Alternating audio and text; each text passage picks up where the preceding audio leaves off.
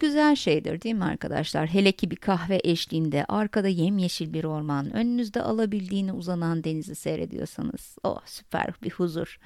Peki aynı sessizliği iş yerinizde düşünseniz.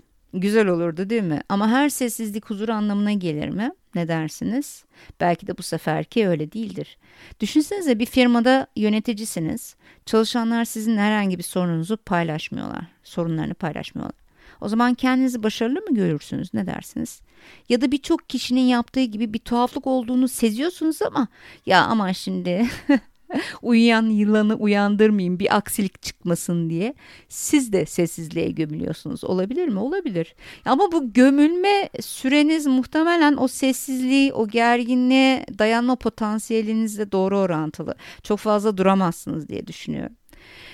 Genel olarak şirketlerde sessizlikten pek hoşlanılmaz. Çünkü gerginliğin verdiği o sessizlik kişilere, kurumlara gerçekten ciddi zarar verir. Peki sizce şirketlerde çalışanlar neden susar? Ya da siz eğer susuyorsanız niye susuyorsunuz? Yeah, yeah, yeah. Wrong place, wrong time. Hani yapılan araştırmalara göre en bariz olan sessizlik nedeni konulara ilgisiz olmak arkadaşlar. Yani bir konuya ilgisizim ya geliyorum gidiyorum işte sabah geliyorum akşam gidiyorum derseniz sessiz sessiz gayet güzel işimi yapıyorum maaşımı alıyorum bana ne diyebilirsiniz.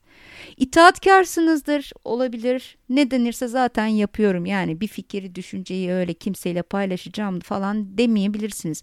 Yani pasif halde sessizce işinizi yapıyor olabilirsiniz. Bazen de öyle bir yöneticiniz vardır ki merkeziyetçi, geleneksel, otoriter bir yöneticidir.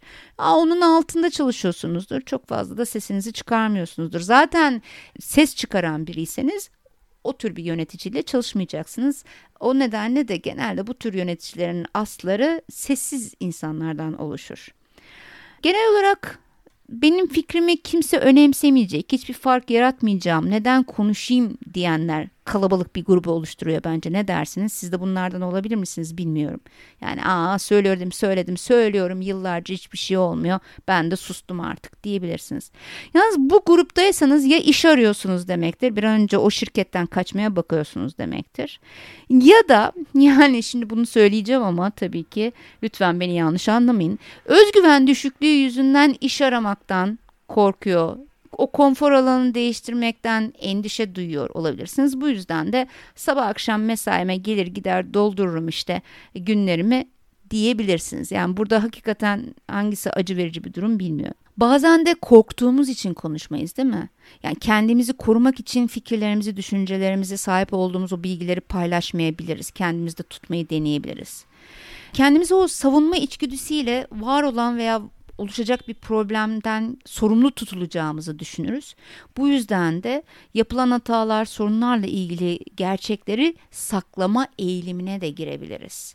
Hani kendimizi dış tehditlerden korumak üzerine bir susmadan bahsediyorum. Bazen de yöneticimizin duymak istemediği herhangi bir durumdan haberdar oluruz ve eyvah deriz yani biz bunu nasıl söyleyeceğiz? Söyleyemeyiz. İşte cezalandırılmaktan da korkabiliriz.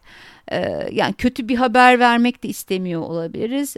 O zaman bu veriyi görmezden gelebiliriz. Yani kendimizi gene yönetici ve dış tehditlerden koruyacağız. Bazen de çalışma arkadaşlarımızın özellikle eş pozisyondaki çalışma arkadaşlarımızın bizi yargılamalarından korkabiliriz. İşte e, o zaman sessiz kalabiliriz.